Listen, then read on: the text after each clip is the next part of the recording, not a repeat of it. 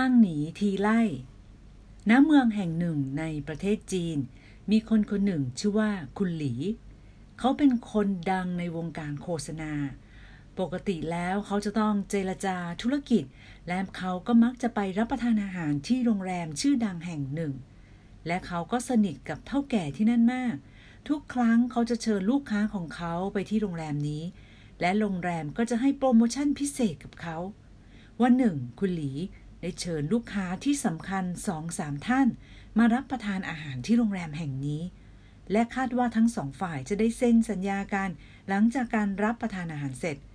ซึ่งในสถานการณ์อย่างนี้ เขาก็อยากเป็นเจ้าภาพที่ดี และให้แขกได้รับ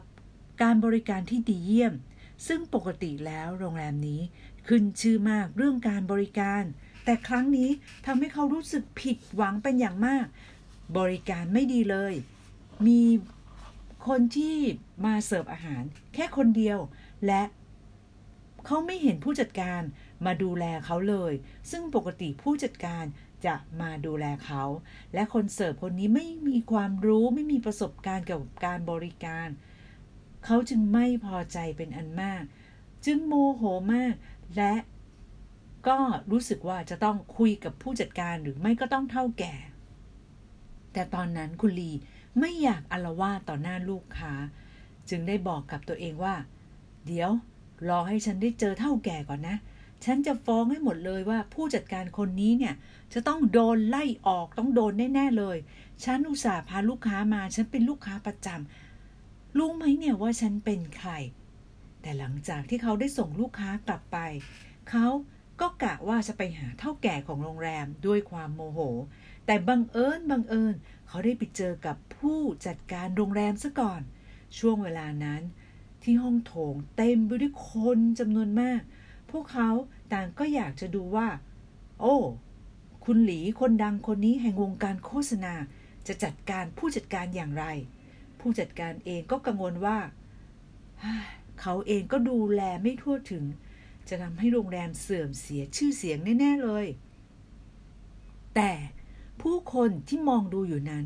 กลับไม่เห็นคุณหลีอารวาสใด ๆ ทั้งสิ้น ตรงกันข้าม เขากลับใช้น้ำเสียงที่ชื่นชม พูดกับผู้จัดการคนนั้นว่า พวกเราต่างก็รู้ว่าโรงแรมนี้ขึ้นชื่อเรื่องการบริการ ถ้าระหว่างที่ฉันจัดงานเลี้ยง เลี้ยงดู ดูแล ลูกค้า แล้วมีคุณผู้จัดการมาอยู่ด้วย คงจะดีไม่น้อยเลยสำหรับฉัน หลังจากที่ได้ยินคุณหลีพูดเช่นนั้น หัวใจที่เต้นตุ้มๆต่ำๆของผู้จัดการ ก็ค่อยๆเต้นช้าลง และเนื่องจากวันนั้น มีลูกค้าเข้ามาที่โรงแรมเยอะทำให้เขาบริการไม่ทั่วถึง และไม่ได้ดูแลคุณหลีอย่างที่เคยเป็นมา เขาจึงขอโทษขออภัยคุณหลีที่วันนี้เขาดูแลไม่ทั่วถึง ส่วนคุณหลีคุณหลีเองก็บอกว่าอ่าวันพฤหัสนี้ ผมจะมีงานเลี้ยงอีกครั้งหนึ่ง ผมอยากได้คำแนะนำจากคุณ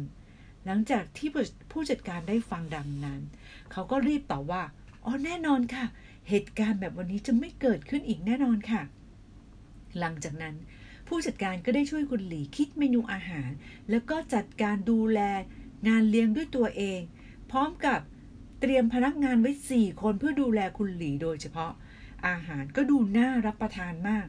บริกรก็บริการอย่างไม่มีที่ติ หลังงานเลี้ยงเสร็จสิ้น ผู้จัดการก็ได้เสนอ โปรโมชั่นลด 50%ให้กับคุณหลีด้วย สุดท้ายผู้จัดการก็พูดกับคุณหลีด้วยความซาบซึ้งใจว่า หากไม่ได้โอกาสจากคุณหลี ดิฉันคงโดนโรงแรมไล่ออกแน่ ๆ เลยค่ะ ตรงนี้เราได้อะไรจาก เรื่องเรื่องนี้ นั่นก็คือ คนเราทุกคนย่อมเคยทำผิด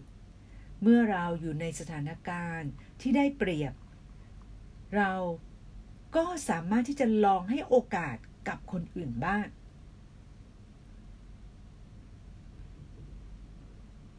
เมื่อเราลองให้โอกาสกับเขา